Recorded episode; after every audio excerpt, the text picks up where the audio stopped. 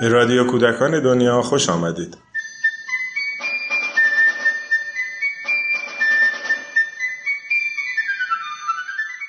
سلام.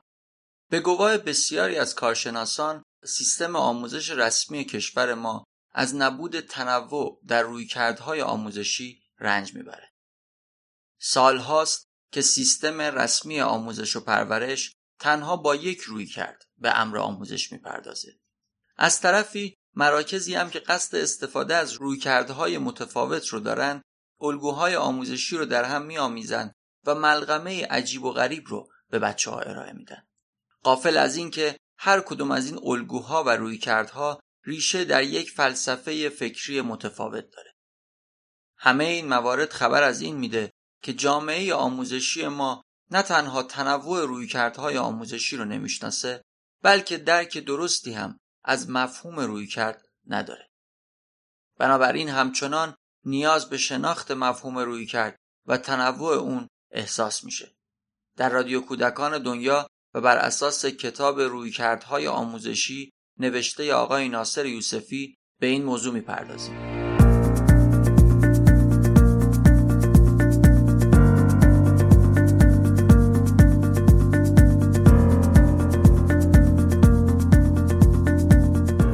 قسمت خانم هایده حسینزاده بخشی مربوط به یک رویکرد عمده آموزشی رو با شما در میان می‌ذاره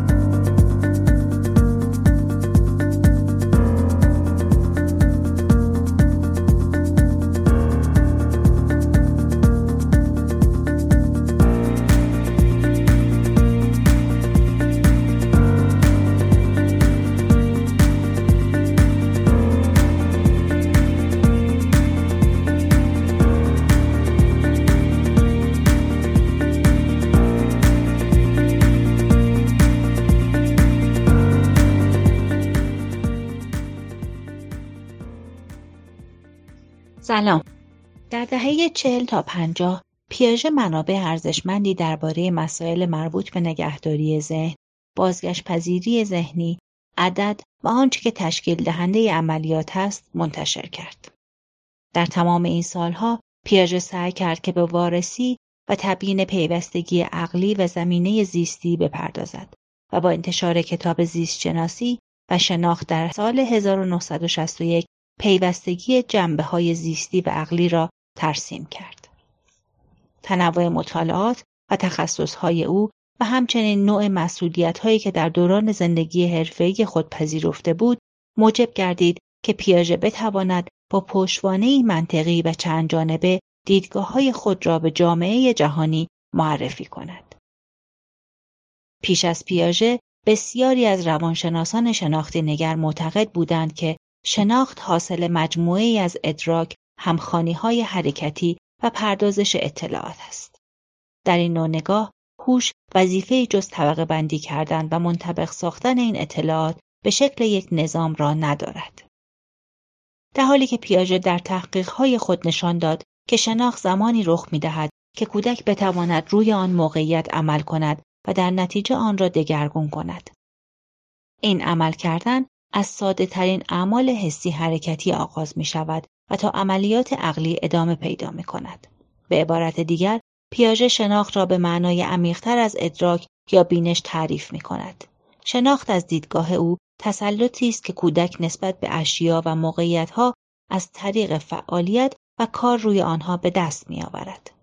به همین دلیل این شناخت به واسطه موقعیت سنی و رشدی کودک متفاوت و معنیدار است. یعنی کودک در مراحل رشد خود قادر به شناخت اشیا می شود. به نظر پیاژه هر پژوهش در زمینه روانشناسی کودک باید از تحول آغاز گردد و در کل برای او هدف اساسی روانشناسی کودک یک روش تبیینی برای حل مسائل ذهنی است.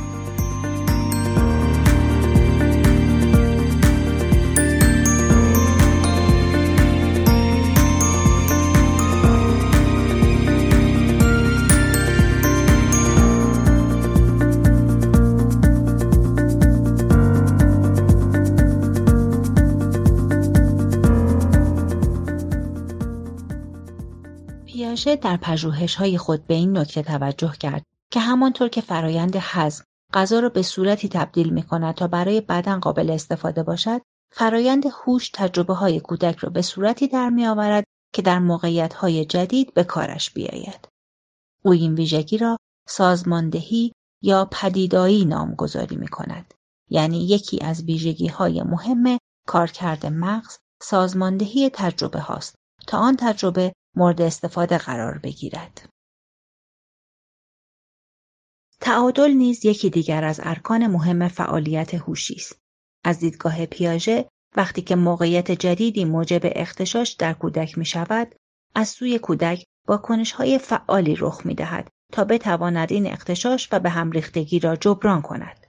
هر موضوع ناشناخته موجب می شود تا کودک سعی کند تا آن را بر اساس یافته های قبلی خود بررسی کند و یا بر اساس قانون پدیدایی به درک آن نایل شود. به همین دلیل هر چقدر این اختشاش بیشتر باشد تلاش ذهن برای حفظ و دوام مراتب برونی بیشتر می شود. سازماندهی و تعادل دو رکن مهم فعالیت های هوشی است. پیاژه معتقد است که کودک با تولد خود مجموعه از بازتاب های اولیه یا روانبنه را دارد. مانند مکیدن پستان مادر واکنش نسبت به نور انگشت کسی را گرفتن. کودک از طریق این بازتاب های اولیه که به آنها روانبنه نیز گفته می شود سعی در شناخت دنیا دارد. نوزاد با هر پدیده جدید و قابل درکی که روبرو می شود با کمک بازتاب های اولیه خود آن شی را برای خود معنی می کند. این فرایند یعنی شناخت پیرامون خود از طریق روانبانه ها برونسازی نامیده می شود. یعنی نوزاد سعی می کند با کمک روانبانه ها محیط پیرامون خود را کشف کند و بشناسد. وقتی آن موقعیت و یا آن شی را شناخت و درک کرد آن را درونی می کند و سعی می کند که آن را با خود انتباق دهد. این فرایند که درونسازی نامیده می شود موجب می شود که مراحل اولیه منطق شکل بگیرد. بدین ترتیب فرایند تعادلجویی در کودک دو مکانیزم دارد. یکی برونسازی و دیگری درونسازی. هر موقعیت جدیدی می تواند تعادل کودک را برهم بزند و از آنجا که کودک به سوی تعادل گرایش دارد سعی می کند با برونسازی و درونسازی آن موقعیت را درک کند. این فرایند به گستردگی ساختار ذهنی کودک کمک می کند. از دیدگاه پیاژه رسیدن به تعادل همان فرایند یادگیری و یا شناخت است. حال همین یادگیری درونی شده زمینه ای می شود برای رو در رو شدن با موقعیت های جدید. بر اساس این فرایند پیاژه نظام مرحله خود را مطرح می کند که عبارتند از یک مرحله حسی حرکتی از تولد تا دو سالگی دو مرحله بیش عملیاتی از دو سالگی تا هفت سالگی. سه مرحله عملیاتی از هفت سالگی تا دوازده سالگی. چهار مرحله انتظایی از دوازده سالگی به بعد.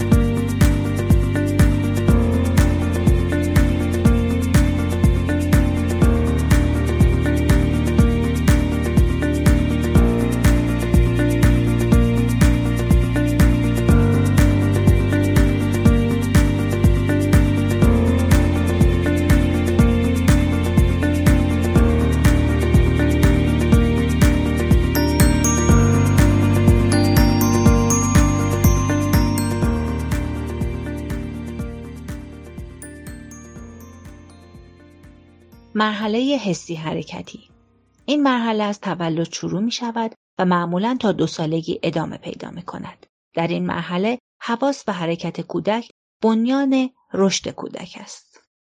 در دوره نوزادی کودک نمی تواند بین خود و دنیای بیرون تفاوتی قائل شود. او در جهانی بدون حضور شیء دائم و بدون وجود یک هوشیاری نسبت به خود زندگی می کند. او سپس پس از گذر از مجموعه از بازتابها، اعمال و فعالیتها بین خود و دنیای بیرون جدایی می‌بیند و سعی می کند که هرچه بهتر هر دو سوی را بشناسد. کودک به یاری مجموعه ای از بازتابها هوش خود را تحول می بخشد و همراه این تحول دنیای کودک بر چهار رکن شی، فضا، زمان و علیت ساخته می شود. کودک در اولین سال زندگی به موجودیت و به پایداری شی پی می‌برد و متوجه می شود که اشیا ثابت هستند و حضور آنها تداوم دارد. برای مثال از هشت ماهگی اگر شیء مورد علاقه او را پنهان کنیم به دنبال آن میگردد در حالی که این جستجو در چهار یا پنج ماهگی معمولا رخ نمی دهد. کودک در سال دوم زندگی خود می آموزد که بین اشیا رابطه هایی وجود دارد و سعی می کند که این رابطه ها را کشف کند. برای مثال رابطه بین بخاری و داغی را کشف می کند و به همین ترتیب نیز او در شش ماه اول زندگی فضای دهانی خود را در میابد و سپس فضای دیداری و فضای لمسی خود را در پیرامون خود کشف می کند. و سپس تا سال دوم زندگی فضاهای ثابت را می شناسد و با آنها ارتباط برقرار می کند. به عبارت دیگر کودک در این مرحله در زمینه اعمال و ادراکهای حسی به سطحی از منطق دست پیدا می کند. او از خود محوری جدا می شود و به تمرکز زدایی دست می یابد. مرحله پیش عملیاتی این دوره برابر با پدیدار شدن زبان، تجسم، ارتباطگیری گسترده تر با دیگران و تفکر نمادین است. کودک در این دوره سعی می کند به سطحی از درونی سازی اعمال برسد. یعنی از طریق عمل، فعالیت و اقدام به کشف و شناخت دنیا نائل شود. اما از آنجا که ساختار هوشی کودک به جایگاهی نرسیده است که به بازگشت پذیری اعمال پی ببرد به همین دلیل در سطح پیش عملیاتی میماند. کودک در این دوره هنوز به نگهداری ذهنی مجهز نشده است و هنوز آنچه را که می‌بیند به تمام استدلالها ارجحیت دارد. پیاژه معتقد است که کودک در این دوره در حال ورود به سطح ابتدایی از منطق و استدلال است. کودک در این مرحله می تواند درباره حال، آینده و گذشته فکر کند و می تواند بعضی از مفاهیم و کمیت ها را به خاطر بسپارد. مرحله عملیاتی کودک در این دوره به تشکیل یک منطق و ساختهای عملیاتی که کاملا عینی و مشخص هستند توانمند می شود. به عبارت دیگر منطق به مفهوم دقیق کلمه از این دوره شکل می گیرد. در این دوره می تواند قوانین را کشف کند، بازگشت پذیری کند، رابطه های مستدلی را به وجود بیاورد که پایدار باشد. از همه مهمتر کودک می تواند قوانین خود را توضیح بدهد و آنها را تکرار کند. می تواند اشیا را با هم مقایسه کند، از متغیرها آگاه می شود و حجم وزن و مساحت را اندازه گیری می کند و کمیت را در ذهن نگه می دارد. مرحله انتظایی این دوره معمولا از دوازده سالگی آغاز می شود. دوره است که کودک یا به عبارتی نوجوان علاوه بر تلاش برای هماهنگ کردن خود با محیط پیرامون سعی می کند که محیط پیرامون را نیز با خود هماهنگ کند. کودک در این دوره فرضیه هایی نه فقط وابسته به اشیا بلکه بر اساس روابط، مسائل و قوانین موجود بین آنها می سازد. به عبارت دیگر استدلال های فرضی و استنتاجی در آن شکل می گیرد. او می تواند بر اساس محتوا، مفاهیم و معنای روابط فرضیه سازی کند. او می تواند روش های نظامدار را شناسایی کند و به ترکیبی در عملیات برسد. به عبارت دیگر نوجوان می تواند موضوع، شی، موقعیت و یا رابطه ای را در نظر بگیرد و سپس آن را مستقل از صفات و ویژگی هایی که دارد بررسی کند. این فرایند در حقیقت رسیدن به تفکر انتظایی است. نکته مهم در معرفی مراحل رشد این مورد است که پیاژه رشد هوشی را یک جریان پلکانی نمی‌بیند بلکه رشد گستره است که هر مرحله ریشه در مرحله قبل دارد و در عین حال زمین ساز مرحله بعدی است. به همین دلیل کودک این فرصت را دارد که در موقعیت های مختلف بین این گستره در حال رفت آمد باشد یا ممکن است در بخشی به ظاهر پیش برود اما در بخش دیگر در مرحله قبلی بماند. به هر حال ارائه نظریات پیاژه یک رخداد بسیار مهم در حوزه روانشناسی کودک است تا به امروز بسیاری از روانشناسانی که در این حوزه تحقیق کردند به نوعی دیدگاه های پیاژه را تثبیت کردند.